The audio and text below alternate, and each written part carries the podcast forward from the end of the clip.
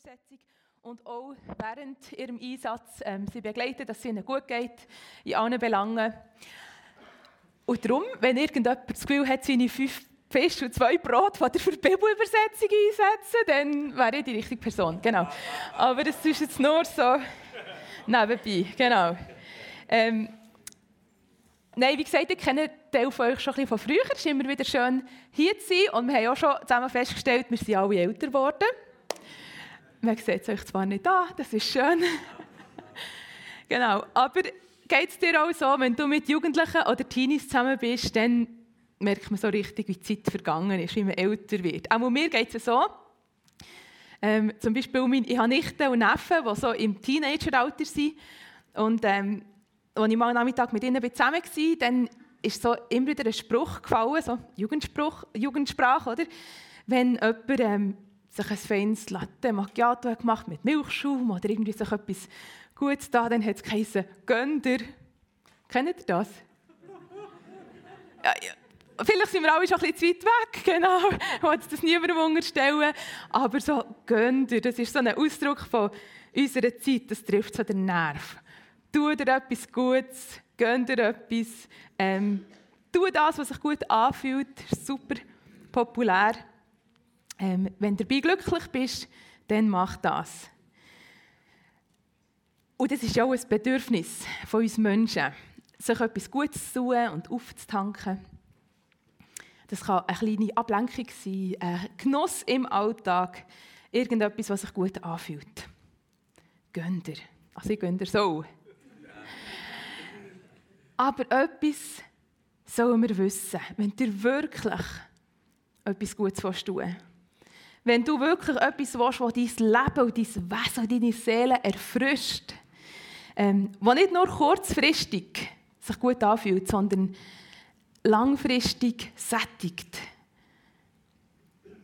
Gott bietet uns lebendiges Wasser an.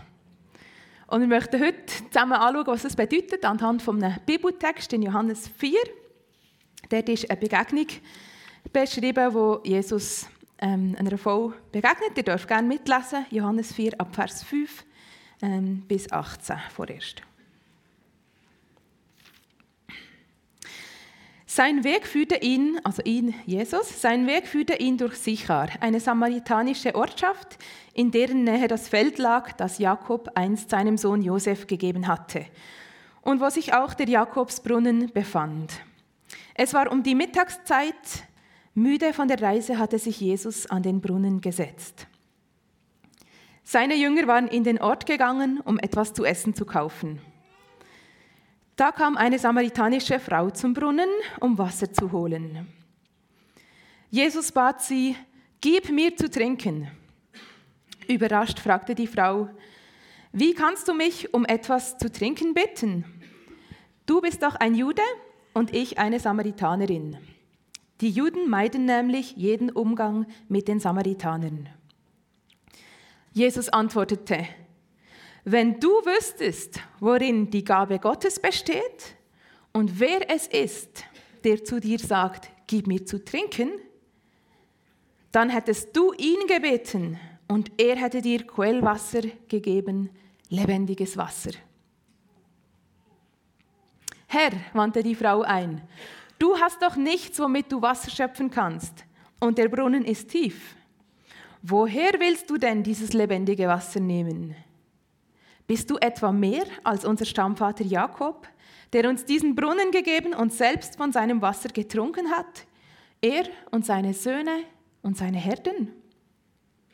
Jesus gab ihr zur Antwort, jeder, der von diesem Wasser trinkt, wird wieder Durst bekommen. Wer aber von dem Wasser trinkt, das ich ihm geben werde, wird niemals mehr durstig sein. Das Wasser, das ich ihm gebe, wird in ihm zu einer Quelle werden, die unaufhörlich fließt bis ins ewige Leben. Herr, bitte gib mir von diesem Wasser, sagte die Frau. Dann werde ich nie mehr Durst haben und muss nicht mehr hierher kommen, um Wasser zu holen. Geh und rufe deinen Mann, entgegnete Jesus. Komm mit ihm hierher. Ich habe keinen Mann, sagte die Frau. Das stimmt, sagte Jesus. Du hast keinen Mann. Fünf Männer hast du gehabt und der, den du jetzt hast, ist nicht dein Mann. Da hast du die Wahrheit gesagt. Ein langes Gespräch, das hier geschildert wird. Ähm, und versetzen wir uns mal in die Zeit. So im ersten Jahrhundert. Ähm, wir können uns sicher identifizieren damit, dass Jesus Durst hat. Also er ist unterwegs zur Mittagszeit im Nahen Osten, also was heiß ist, was trocken ist. Ähm, und nichts wäre jetzt so erfrischend wie ein grosses Glas Wasser. Erst recht, wenn es eben ein anstrengender Fußmarsch ist, der hinter ihm liegt, und erst recht, wenn er neu im Orient ist, wo es heiß ist. Etwas anderes, was uns vielleicht nicht so speziell dünkt, aber für die Zeit doch ähm, sehr, sehr ungewöhnlich war und auch eigentlich unangemessen, ist, dass Jesus die Frau angesprochen hat beim Brunnen. Und es hat mehrere gute Gründe, warum er das eigentlich nicht hätte machen sollen. Also schon mal aus gesellschaftlicher Sicht. In dieser Zeit würde nicht ein Mann einfach so eine Frau ansprechen, die er nicht kennt. Das hat man nicht gemacht. Und zweitens auch aus politischer Sicht.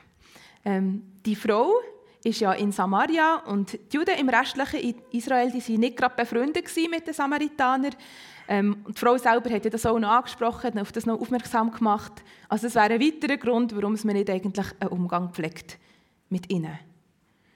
Und er auch noch aus moralischer Sicht. Ähm, es ist bekannt, dass zu dieser Zeit die Leute immer am Morgen Wasser holen beim Brunnen. Also die Frauen mit ihren Gefäßen und so weiter Wasser holen. Und am Mittag sind die Frauen gegangen, die geächtet waren. Die, mit denen man nichts hat, zu tun haben. Warum sonst würde man bei der grössten Hitze vom Tag Wasser holen? Die Frauen, die moralisch nicht den Standard haben erfüllt es muss also Jesus schon klar sein, wenn er die Frau hat angesprochen hat, dass die irgendwie Dreck am Stecken hat. Und er als Rabbi, als Lehrer, als Leiterfigur und so weiter erst recht. Und doch hat Jesus die Frau angesprochen. Weißt du, dass es für Gott keine Rolle spielt, was du in den Augen der Welt für einen Status hast? Dass er dich persönlich anspricht, egal ob du dich als würdig siehst für das oder nicht.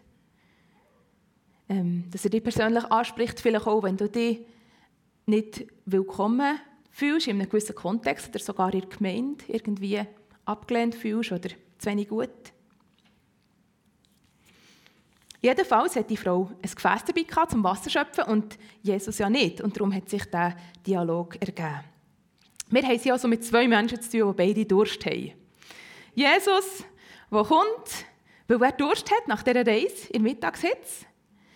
Und die Frau auf einer ganz anderen Ebene, wenn wir ihre Lebensgeschichte anschauen. Und beide von diesen Menschen haben einander etwas zu geben. Die Frau kann für Jesus Wasser schöpfen. Wir lesen gar nicht, ob sie es eigentlich gemacht hat, aber ich gehe mal schwer davon aus. Dass, genau, wäre gut. Und Jesus bietet dieser Frau auf einer viel tieferen Ebene Erfrischung an. Dass er ihr sagt, eben, wer von dem Wasser trinkt, das ich geben werde, wird nie mehr durstig sein. Das Wasser, das ich ihm gebe, wird in ihm zu einer Quelle werden, die unaufhörlich fließt bis ins ewige Leben.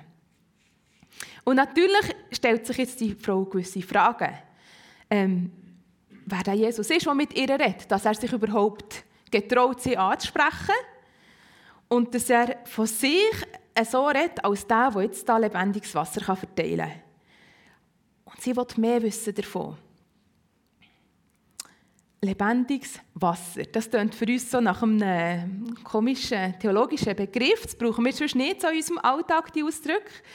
Ähm, es wäre ja lustig, wenn man im Restaurant würde Mineralwasser bestellen und sie fragen ja dann, äh, ja, still oder lebendig? Aber genau, das machen sie nicht.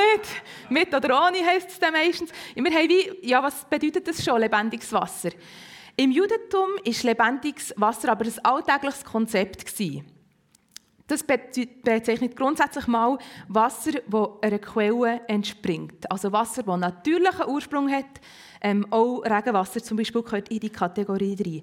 Lebendiges Wasser, ein kostbares Gut. Für uns hier im Wasserschloss von Europa, in der Schweiz, ist das vielleicht ja, jetzt ein bisschen weniger eindrücklich oder ein bisschen weniger krass, wie sie das erleben. Ähm, wobei wir haben auch einen trockenen Sommer hinter uns und wir sehen auch, wie die Natur unter dem gelitten hat und die Landwirtschaft und so weiter. Ähm, aber stell dir das mal für Israel vor, wo der grösste Teil des Land Wüste ist und was mehrere Monate gibt, immer im Sommer, was, was kein Tropfen regnet. Lebendiges Wasser. Also wenn noch eine Quelle ist ähm, oder wenn eben eine Regensaison ist, da, die Landschaft kann sich völlig verändern nach der trockenen Dürrezeit und wenn nachher eine Regensaison kommt und dann gibt es grüne Wiese und es erblüht und so weiter und so fort. Und ganze Städte und Siedlungen sind dort errichtet worden, wo es eine Quelle gibt, damit man die Versorgung hat vom lebendigen Wasser. Ähm, Im Gegensatz dazu ist eben das Wasser, das man nicht als lebendiges Wasser bezeichnet hat, zum Beispiel Meerwasser. Es macht noch Sinn, das Tote Meer haben sie immerhin noch dort. Das ist der grösste Gegensatz, den man haben zum lebendigen Wasser Aber auch, was zum Beispiel aus Zisternen kommt, also was gesammelt ist und vom Mensch ähm, transportiert wurde und so weiter. Oder auch heutzutage Leitungswasser. Das gilt nicht als lebendiges Wasser. Also das, was vom Himmel oben kommt, das, was regnet, das, was aus einer Quelle kommt, das ist lebendiges Wasser. Das lebendige Wasser hat aber auch eine theologische Bedeutung im Judentum. Ähm, und zwar ist das lebendige Wasser bis heute wird es gebraucht für die Reinigung von gewissen Gegenständen. Ähm, zum Beispiel bin ich mal bei, ich habe eine Schwägerin, die in Israel wohnt und die hat dort mal den Fehler gemacht, in Pessachzeit, dass ich das falsche Besteck das falsche Essen und so weiter habe genommen. Dort muss man ja alles trennen da hier während Pessach. Ähm, und für sie war das eine recht mühsame Geschichte, dass sie das verwechselt haben, weil sie hat das dann müssen nehmen und neu eintauchen bei in lebendigem Wasser, eben, damit es einfach rituell wieder rein ist. Also gewisse Gegenstände hat man gereinigt mit dem lebendigen Wasser. Da hat es nicht da, dass man einfach irgendwie Zisternenwasser hat genommen oder einfach noch bis heute, wo eben Leitungswasser nicht den gleichen Platz hat. Ähm, oder auch die Ritualbäder, die Juden haben. Also es gibt ja gewisse Situationen im Leben, wo sie sich haben müssen reinigen durch Untertauchen. Und die Bäder die sind auch mit lebendigem, lebendigem Wasser errichtet worden. Also, so sieht man auch, auch heute, ähm, oft dort, wo sich die Juden verteilt haben, im Römischen Reich oder später auch im deutschen Raum und so weiter, dass oft, bevor sie eine Synagoge haben gebaut haben, sie so eine Mikve gebaut, also so ein Bad, damit sie wieder können, wie gereinigt werden in einer gewissen Lebenssituation. Und dort musste lebendiges Wasser sein. Also, das lebendige Wasser ist auch stark im Zusammenhang mit Reinheit. Nicht nur Versorgung und genug haben und so weiter, für die Landwirtschaft, fürs Trinken, für Tiere, sondern auch Reinheit. Und vor allem aber ist das lebendige Wasser auch mit Gottes Gegenwart in Verbindung gebracht worden. Und wir sehen das Bild eigentlich an ganz vielen Stellen in der Bibel, wo dort, wo Gott ist, ein Strom fließt. Ähm, schon im Garten, im ersten Buch der Bibel, im zweiten Kapitel oder so, wo Gott Gemeinschaft hat mit den Menschen. Und dort wird beschrieben, wie ein Strom fließt in diesem Garten und von dort aus in vier Richtungen weiterfließt. Und von dort bis zur Offenbarung, irgendwie im zweitletzten Kapitel, Offenbarung 22, steht dort, dass beim Thron von Gott und vom Lamm ein Strom entfließt mit Wasser vom Leben. Und so sehen wir immer wieder an verschiedenen Stellen, wie das lebendige Wasser so als Begriff gebraucht wird, wo Gottes Gegenwart darstellt. Und so haben auch ähm, zum Beispiel Propheten diesen Begriff gebraucht, also wo zum Beispiel in Jeremia 2, ähm, wo Gott von seinem Volk sagt, sie haben zwei böse Sachen begangen. Und dort sagt er dann, mich, die Quelle lebendigen Wassers, haben sie verlassen, um sich Zisternen auszuhauen, rissige Zisternen, die das Wasser nicht halten. Also dort sehen wir den, der Frust oder der Schmerz, oder wie man sagen von Gott, dass er sagt, hey, mein Volk ist weg von mir, ich, doch die Quelle wäre von diesem lebendigen Wasser. Und sie haben etwas, das völlig nicht gleichwertig ist. Sie haben sich rissige Zisternen geschaffen, ähm, statt bei mir beim lebendigen Wasser andockt zu bleiben. Ja, also sehen wir das an verschiedenen Orten. Und wenn wir diesen Hintergrund im Kopf behalten, dass die Bedeutung von diesem lebendigen Wasser für das Volk Israel, ja, was für eine Aussage von Jesus, dass er jetzt hierher kommt und dieser Frau einfach so, der Herr sagt, ja, ich kann dir das schon im Fall auch äh, lebendiges Wasser geben. Also wenn das Brunnenwasser da irgendwie nicht so länger oder so, dann bekommst du ja wieder Durst. ja, kein Wunder, dass die Frau ein bisschen wissen also was das auf sich hat und was das vielleicht für ein Mann ist. Und Jesus spricht sie dann auf ihren Mann an. Er sagt ihr, sie soll daherkommen, sie soll den Mann wieder mitbringen. Und die Frau weicht der Frage ein bisschen aus. Aber Jesus hat diesen Einblick, ähm, kennt ihre Situation, er weiß, wie es um ihr Leben steht und um ihre Situation. Sie hat fünf Männer gehabt und sie ist jetzt mit jemandem zusammen, der nicht ihr Mann ist. Zu dieser Zeit ein absolutes No-Go. Das gibt es einfach nicht. Also wenn so, was auch immer die Umstände sind, die dazu geführt haben, ob die Männer gestorben sind oder sie nicht mehr wollen, sie haben verstoßen, was auch immer, einfach fünfmal geheiratet, also das geht nicht. Und jetzt ist sie mit jemandem zusammen, der nicht ihr Mann ist. Die Frau war Abschaum. Und jetzt stell dir mal vor, was diese Frau schon durchgemacht hat in ihrem Leben.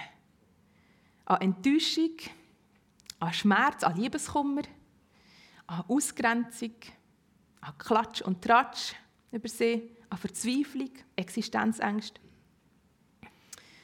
Und Jesus hat diese Situation einfach angesprochen.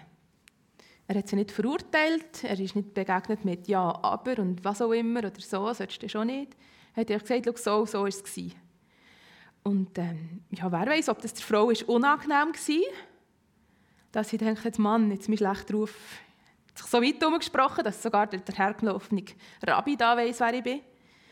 Oder, ähm, oder ob sie verblüfft ist vielleicht war, dass Jesus das über sie hat können wissen dass sie denkt, er muss ein Prophet sein, dass er das überhaupt kann, kann wissen kann. Ähm, bis dort haben wir gelesen, nachher geht das Gespräch eigentlich noch weiter. Die Frau verwickelt ihn in eine theologische Diskussion um das Thema Anbetung. Ähm, und Jesus lädt sich darauf ein. Und sie landen dann bei dieser Frage nach dem Messias. Die Frage, dass Gott einen Retter wird schicken und dort stellt sich Jesus der Frau vor. Er sagt ihr in Vers 26, du sprichst mit ihm, ich bin es. Und so klare Ansage hat Jesus nicht bei vielen Leuten gemacht, dass er gesagt hat, hey, ich bin im Fall der, der verheißen ist. Und das, was wo er lebendiges Wasser ähm, anbietet, das ist nicht einfach ein Fluss, das ist nicht der Hergeredet, sondern er selber ist der, der das Wasser geben kann. Er ist grösser als der Stammvater Jakob, der den Brunnen gegraben hat, schon vor mehr als tausenden von Jahren, tausend Jahren. Er ist mehr als ein Prophet, der einfach im richtigen Moment gerade so das richtige Wort hatte, das Richtige können sagen Er ist der, der lebendiges Wasser geben kann. Er ist der, der einen neuen Anfang schenken kann. Er ist der, der reinigen kann. Er ist der, der versorgen kann. Er ist der, der von Gott geschickt ist, für die Geschichte der Menschheit für immer zu verändern. Und er hat dieser Frau ein so ein tolles Angebot gemacht. Auftanken, erfrischen, Wasser, lebendiges Wasser bekommen, das der Durst stillt. Wasser, das rein macht. Wasser, das nur Gott gibt. Jesus hat diesen Wundpunkt im Leben dieser Frau genau getroffen. Der Punkt, wo sie erschöpft war, wo sie enttäuscht, und frustriert und verletzt war. Und er hat ihr angeboten, bei mir kannst du auftanken. Und ich kann dieser Frau nachfühlen. Und du wahrscheinlich auch. Wir kennen alle Situationen in unserem Leben, wo wir erschöpft sind. Ähm, frustriert ab Situationen oder ab uns selber, wo wir das Gefühl haben, wir genügen nicht. So kann es uns allen manchmal gehen. Und die Begegnung mit Jesus, die hat die Frau verändert. Nicht nur sie, auch die Leute an diesem Ort. Also wir sehen ein bisschen später, dass von dieser Frau gesagt wird, die Frau ließ ihren Wasserkrug stehen, ging in den Ort zurück und sagte zu den Leuten, kommt mit. Ich habe einen Fremden getroffen, der mir alles auf den Kopf zugesagt hat, was ich getan habe. Ob er wohl der Messias ist? Und er ist Jesus der blieb, er blieb noch zwei Tage dort und auf sein Wort hin glaubten noch viel mehr Menschen an ihn. Also die Veränderung hat, ähm, die Begegnung hat die Frau diesen Weg aufgewühlt, dass sie einige Leute holen, eben nicht nur ihren Mann, wie sie es vorgeschlagen hat, sondern andere Leute. Und wo letztlich für das ganze Dorf hat eine Veränderung dargestellt. Ähm, und Jesus ist ja letztlich nicht nur jetzt irgendwie oberflächlich um ihre Situation gegangen. Irgendwie ihr gutes Gefühl zu geben oder irgendwie zu sagen, ja, ist schon nicht so schlimm oder irgendwie so. Sondern Jesus ist der, der, der Herzen verändert. Er hat den Durst in ihrem Herz gesehen und kennt. Jesus wirkt nicht einfach an der Oberfläche, so im Stil von, ja, gönnt ihr, was auch immer, ein Ablenkung, etwas Schönes, ein gutes Gefühl, ähm, irgendwie ein dem entfliehen, was nicht, nicht so gut läuft, sondern er kennt dich zu tiefst. Gott, der dich geschaffen hat, er kennt den Durst in deinem Herz und er bietet dir lebendiges Wasser dafür an. Ja, Jesus hat die Frau angesprochen, obwohl das nach menschlichen Maßstäben keine gute Idee war. Aber genau so spricht er uns an. Er hat die Frau nicht verurteilt, sondern er hat ihr ein riesiges Angebot gemacht. Und genau so macht er es mit uns auch. Kennen wir, kennst du den Durst nach Gott? Im Psalm 42 ähm, schreibt er der Psalmist, wie der Hirsch nach frischem Wasser lechzt. So lechzt meine Seele nach dir, o oh Gott. Meine Seele dürstet nach Gott, ja, nach dem lebendigen Gott. Wann endlich werde ich wieder zum Heiligtum kommen und dort vor Gottes Angesicht stehen? Also mit anderen Worten, wenn werde ich wieder die Gegenwart Gottes erleben? Das, was ich brauche, das, was mich Durst stillt. Das, was wie nichts anderes einfach er mich kennt und meine Bedürfnisse weiß, weiß, wie es steht, um, um die Lebenssituation, in der ich drinnen bin, dort, wo ich Heilung brauche, dort, wo ich Rettung brauche, Reinigung brauche. Ähm, egal, was die Herausforderung ist, egal, was die Umstände sind, Gott lädt uns ein, dass wir bei ihm auftanken können, dass wir diese Quellen kennen können. Dass wir dürfen wissen, wenn wir die Quellen haben, das ist genau das Richtige. Nichts anderes auf der Welt kommt an das lebendige Wasser her. Nichts anderes kommt an Gottes Gegenwart her in unserem Leben. Ja, wie kommt es, dass Jesus sagt, dass wir wissen, ähm, er ist nicht nur Mensch, er ist dieser Frau einfach begegnet als Mensch, aber gleichzeitig auch als Messias, als Sohn von Gott. Es steht zweimal in diesem ähm, in dem Abschnitt, der noch kommt, wo, da über, wo sie über die Anbetung diskutieren und so weiter, steht, es kommt eine Zeit. Jesus redet von irgendeiner Zeit, die kommt. Und wir sehen den gleichen Ausdruck mehrmals im Johannesevangelium, dass Jesus redet von einer Stunde oder von einer Zeit, die kommt. Und das deutet immer her ähm, auf das Kreuz. Es deutet immer her auf den Tod von Jesus. Und auch hier. Also es ist nicht das erste Mal in der Bibel, wo beschrieben ist, oder nicht das einzige Mal, wo beschrieben ist, dass Jesus Durst hat, da hier, wo er die Frau ist bitten sondern wir sehen auch in Johannes 19, dass es die Aussage gibt von Jesus am Kreuz, wo er sagt, ich habe Durst. Und das ist mehr als nur körperlicher Durst. Gleich wie der Schmerz, den er erlitten hat, ist mehr als nur körperlicher Schmerz. Jesus hat am Kreuz den Durst von unserem Herzen, die Sehnsucht von uns, unsere Schmerzen, unsere Versagen, unsere Schuld, unsere Sünde auf sich genommen. Er hat den Tod auf sich genommen, damit wir sein Leben haben können. Seine Vergebung, sein lebendiges Wasser, seine Gegenwart in unserem Leben, sein Geist, der uns wohnt, seine Stimme, die zu uns redet, seine Stimme, die uns zuspricht, wie sehr dass er uns liebt dass er uns als seine Söhne und Töchter annimmt. Ich weiß nicht, was deine Herausforderung ist in deinem Leben, aber Jesus lädt uns ein, bei ihm aufzutanken. Immer wieder Gottes Gegenwart einzuladen in unser Leben. Immer wieder zu sagen, Herr, füll du mich mit deinem lebendigen Wasser, mit deiner Gegenwart, mit deinem Geist. Rede zu mir und ich will auf diese Stimme mehr hören als auf alle anderen Stimmen in der Welt. Ich will mit Durst bei Jesus stillen und nicht bei allen anderen möglichen Ablenkungen oder Sachen, die uns kurzfristig ein Glücksgefühl geben. In Offenbarung 21 ähm, lesen wir, dass dort von Gott gesagt wird, nun ist alles erfüllt. Ich bin das A und O, der Ursprung und das Ziel aller Dinge. Wer Durst hat, dem werde ich umsonst von dem Wasser zu trinken geben, das aus der Quelle des Lebens fließt. Es gibt nur eine Qualifikation, die hier genannt wird, wer Durst hat. Nur das muss mitbringen und das können wir alle. Ja, Leute, diese Zeit nehmen, wo wir äh, zu Gott einfach beten, ähm, ihn bitten, dem Durst in unserer Seele zu begegnen und uns immer wieder aufzufüllen mit seinem lebendigen Wasser. Und ich möchte es gerne so machen, dass wir ähm, zusammen beten. Ich mache den Start.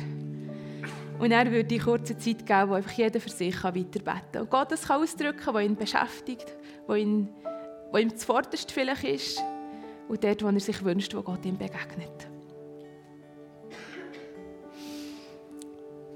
Jesus, ich danke dir, dass du Quelle bist vom lebendigen Wasser.